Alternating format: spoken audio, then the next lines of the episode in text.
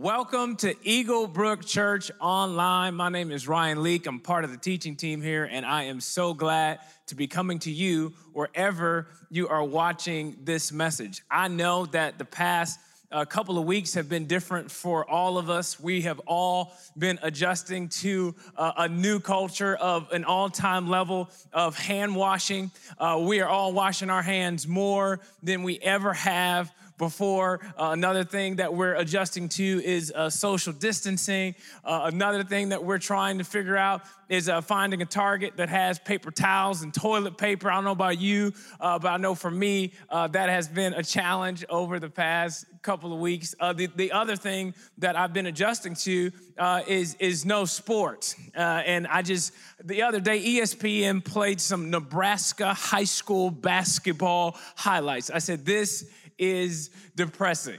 Uh, I think the hand washing is, is really good for us. I think that should continue forever. Okay, I don't know what we were doing before, but I am glad uh, that everybody's washing their hands about every 10 minutes. Uh, the social distancing, uh, that's a whole nother deal. Uh, that just depends on, well, who you were social with before. Uh, my extroverted friends right now, uh, they're going crazy, okay? They, they already got that cabin fever. They're ready to get out. They can't wait to experience some public gatherings. Uh, but then there's my introverted friends who they're in a completely different boat. Okay, they are happy that social distancing has been enforced upon them and others. And then there is that group of people, you might fall into this group you wish social distancing applied to the people in your home. There's some people you are living with that are getting on your last nerves. And then uh, I think the no sports deal, you know, when the NBA said that they were canceling, uh, that hurt my heart. But I thought, you know what? I'll survive that. NCAA tournament being canceled, I thought, you know what? I'll survive that. But being a shoe guy, being a shoe lover, when the Nike store said that they were closing their doors for two weeks, I said, This has gone too far. Okay, uh, we can't do this. We need to do more. Okay, we have to do better.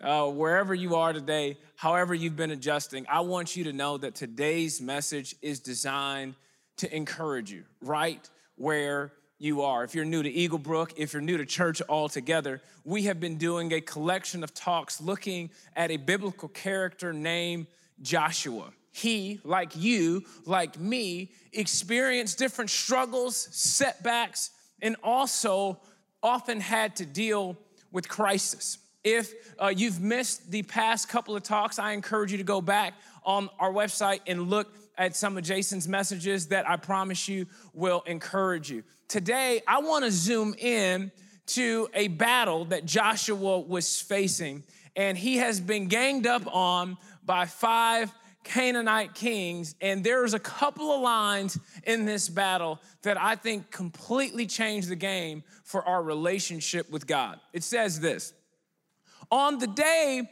the Lord gave the Amorites over to Israel, Joshua said to the Lord in the presence of Israel, Sun, stand still over Gibeon, and you, moon, over the valley of Ajalon. So the sun stood still and the moon stopped till the nation avenged itself on its enemies.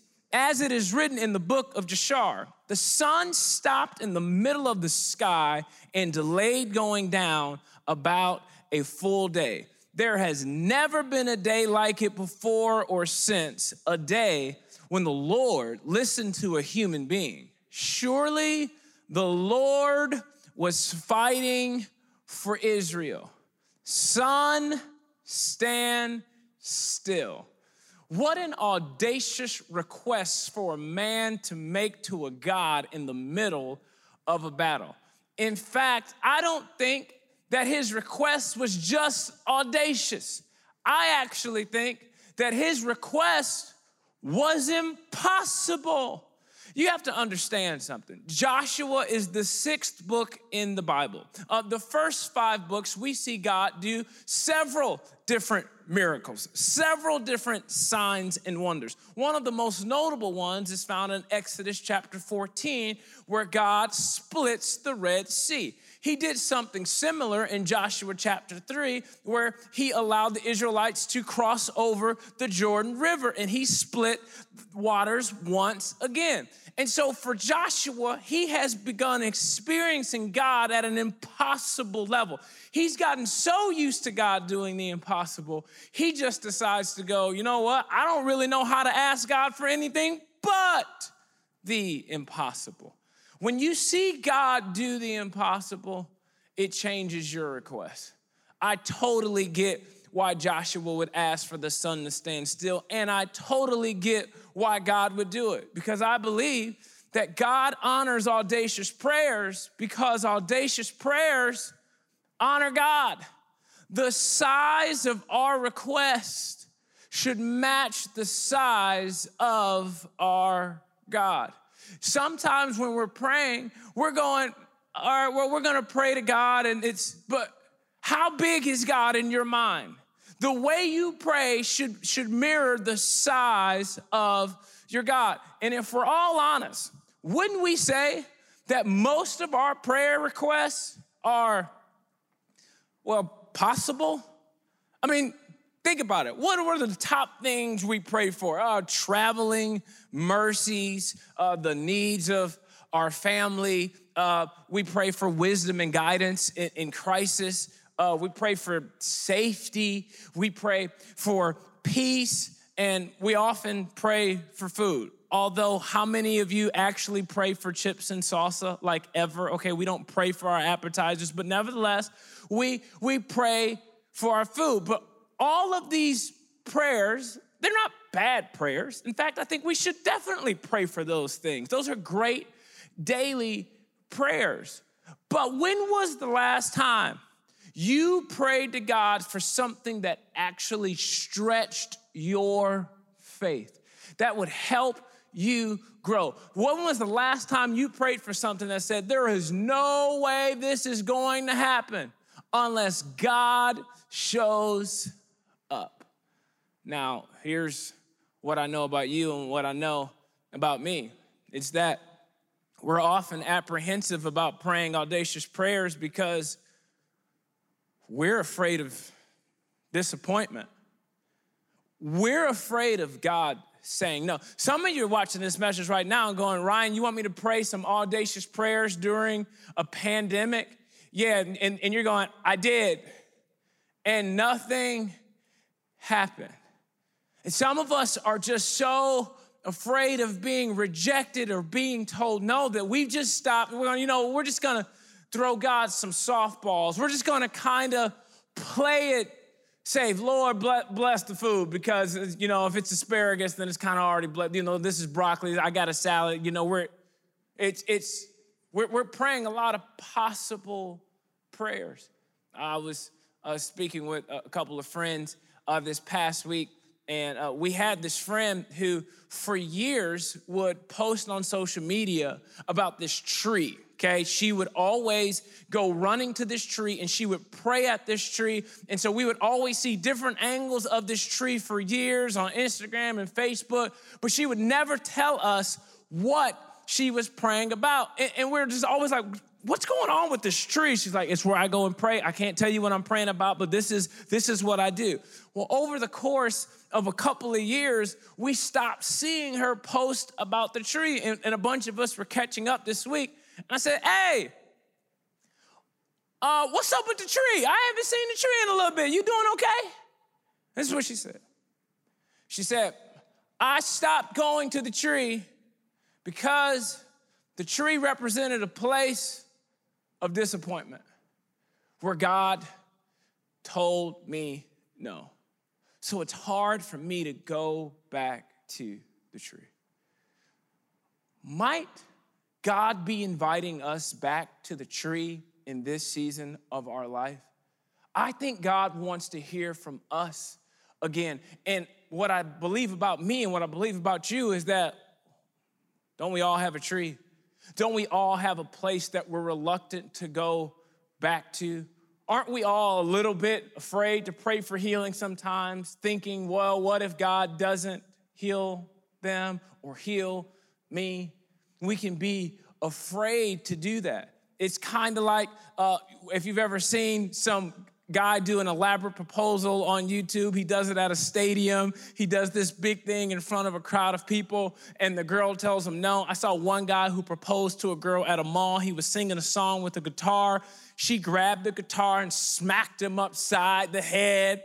And I'm just going, dude, I, I my, that that that's not good, bro. Like like you didn't do your homework. But can you imagine if we were to go to that young man and say, why don't you ask again? He's going, no, man, I already put myself out there. It can be very difficult to tell us as Christ followers uh, to, to, to go to God and say, you know what, I got this impossible thing, and God, would you do that? I know it can be counterculture, but Jesus actually taught countercultural. He said, he says this, he says, keep on asking and you will receive what you ask for. Keep on seeking and you will find. Keep on knocking and the door will be open to you.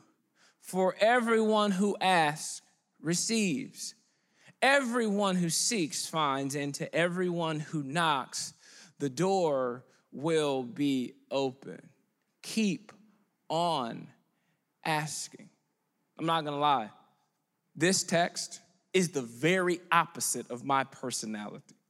If somebody tells me, no, let's say I ask you for $20 and you say, nah, I'm not going to continue asking you for $20. In my mind, if I ask you for something and you tell me no, I take that as a sign from God on high that I'm not supposed to have that thing that I'm asking for. And then I just move on to being content with what I already have. Now, here's the deal there might be some health in that way of thinking. But once again, what does that do for my faith? What does that do for our faith? Keep on asking. I have ruminated over this text for a long time because I'm going, Lord, help me understand why you want us to keep on asking. Why do you want us to keep on knocking? Why do you want us to keep on seeking? And it was a couple of months ago that I felt that the Lord gave me a brand fresh new uh, perspective on this text. This is not about us ever getting what we want. This is about connecting with the giver of all things. This is about connection, ladies and gentlemen. I read a stat this week that I found interesting. It's the stat is this is that children ask 125 questions a day, whereas adults ask about six questions per day. So, somewhere between childhood and adulthood, we lose about 119 questions per day. We lose the wonder. Now, I know some of you parents right now are thinking 125 questions per day. Listen, over the past couple of weeks, I'm pretty sure that number has doubled, okay? Uh, my son, Jackson, he's five years old and he is a question asker. He will ask me 125 questions, and he is very persistent. So if he doesn't like the answer I give him, he will then go to his mother and ask another 125 questions to her. He loves toys just like any other boy in the world. And so, if you were to ask my son, hey, do you want some new toys? Of course, he's going to tell you yes every single day of the week. But what does Jackson really want? He wants us to get on the floor and play with his old toys. He wants connection more than he really wants stuff. Oh, he wants daddy to be horsey. He wants daddy to get on the ground and play with Legos. That's what he really wants. And that's what God wants from us. God wants more connection with us than he wants to just give us answers to our requests. Uh, this is what I want you to know God wants us to keep asking because He wants to keep connecting. So, yes, keep asking, keep seeking, keep knocking about that dream, keep asking about that goal. Why? Because God wants to connect with you, my friend, on that goal, on that dream, on that request. God wants to go on a journey with you.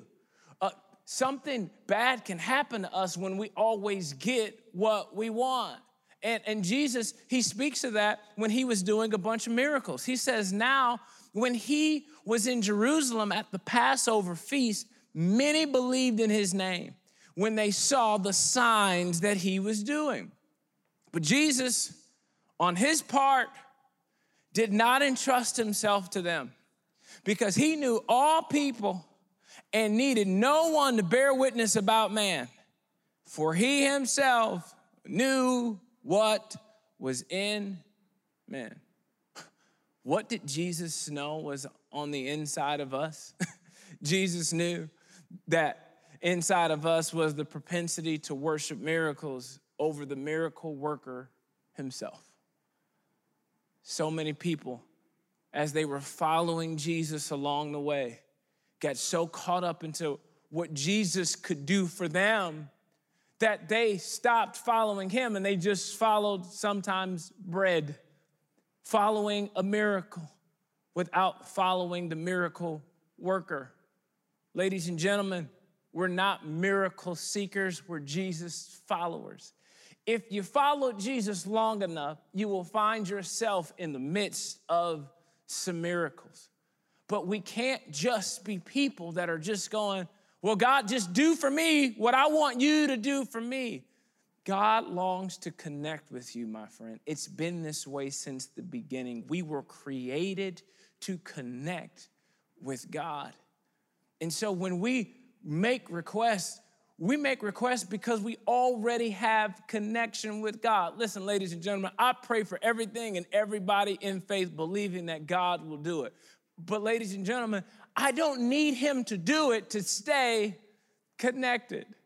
I love this text that Joshua is asking the sun to stand still. For those of us that might be familiar with this story, this is an infamous story in the Old Testament. But sometimes I think we miss the best part of the story. The best part of the story is actually before Joshua asked the sun to stand still. And uh, the question that I think we have to ask ourselves when we pray, when we pray, sun stand still like prayers, is what if it doesn't happen? The second thing I think we can ask is, what if it does? I mean, think about it. What if the sun didn't stand still for Joshua? Well, they would just fight in the dark. And what if the sun did stand still for Joshua? well, then they would make history and experience a day like never before. But here's the deal here's what I want you to see next. It says, after an all night march from Gilgal, Joshua took them by surprise. The Lord threw them into confusion before Israel. So Joshua and the Israelites defeated them completely at Gibeon. Israel pursued them along the road going up to Beth Horon and cut them down all the way at Azekah and Makkedah.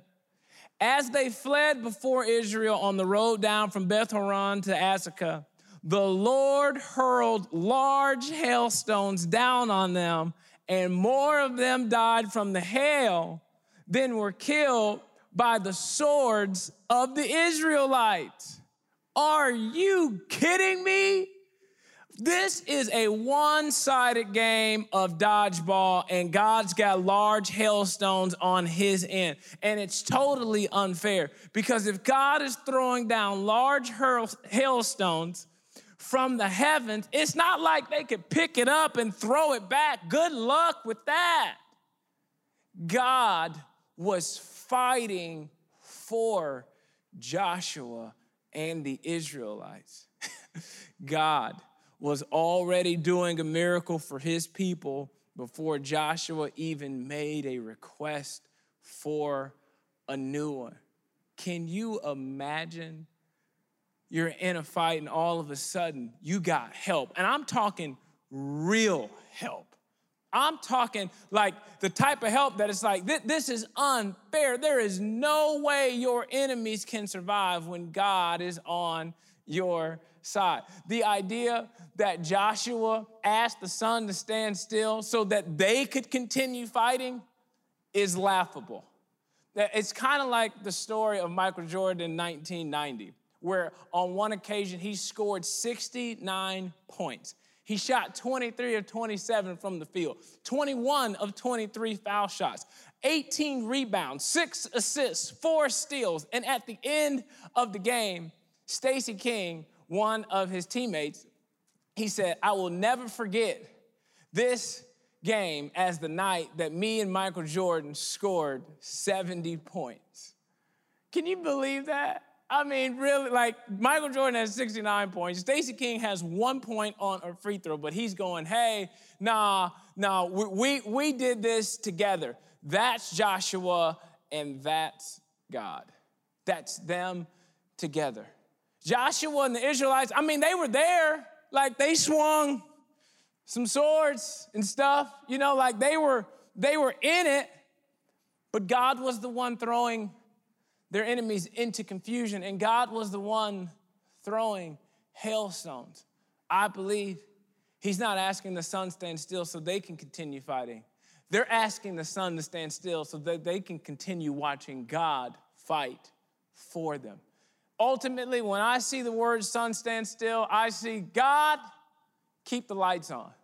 Perhaps the prayer that you and I can pray today is God, help us see what you've already been doing in our lives. Help us see what you've already been doing in, in, our lives. Are there some miracles? Are, are you moving? Are, are you working in some behind the scenes that we can't see right now? God, would you help us see what you're already doing before we even come to you with a brand new, audacious request? Oh, I think an audacious request to an almighty God, it moves the needle on our relationship with God. It stretches our faith. In fact, I believe we are all one audacious prayer away from a brand new chapter in our life. We are one audacious prayer from a whole new mentality. We are one audacious prayer from a whole different household. During a time like this, we can feed our faith or we can feed our fears. Joshua could have been afraid of, of, the army, but he's going, I've got faith in my God. He is the God that is fighting for us. And this is what I want to encourage you with during this time. Faith will always take you further than fear ever could. It will always happen that way. Ladies and gentlemen, I know that impossible looks different for each and every one of us. For some of us, impossible looks like cancer in remission. For some of us, impossible looks like a pandemic ending very soon. For some of us, impossible means getting our job back. For some of us, impossible looks like paying off a mortgage, paying off student loans. For some of us, impossible looks like forgiving the person that hurt us the most. But what I want to encourage you to do this weekend, even during a time where it might feel like it's your darkest hour, I want you to pray an audacious prayer. I mean, the question that I have for us today is what impossible goal is God calling you towards? What's your tree? What's the thing you're reluctant to say out loud? What's the prayer you wouldn't even admit to your best friend? What, what's, what's the thing? What, what goal that if God did it, it wouldn't just change your world, but it could change the world? I mean, what impossible goal is God calling you towards? The homework that I want to give each and every one of us this week is this pray one audacious prayer and write it down. Pray one audacious prayer and write it down. The reason I want you to write it down is because a year from now, two years from now, I want you to look back and see the faithfulness of God. In fact, I believe some of us have been in a relationship with God so long that we haven't even stopped to remember the prayers God has already answered in our past because we never wrote them down. Every now and then, I think it's good for us to look back and see how faithful our God has been in some prayers He's already answered.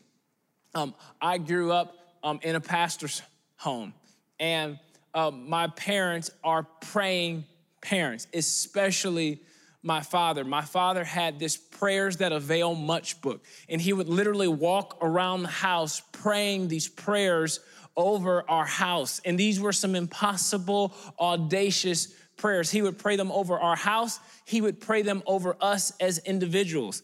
I remember when I went to visit my parents in Atlanta, I was sleeping on the couch, and at four in the morning, I see my dad standing over me, praying prayers of blessing and favor over my life. I woke up, I was scared to death. I said, Hey, dad, if you're gonna pray for me, I need you to pray for me between the hours of 9 a.m. and 5 p.m. I don't need this four in the morning stuff. That is scary, okay?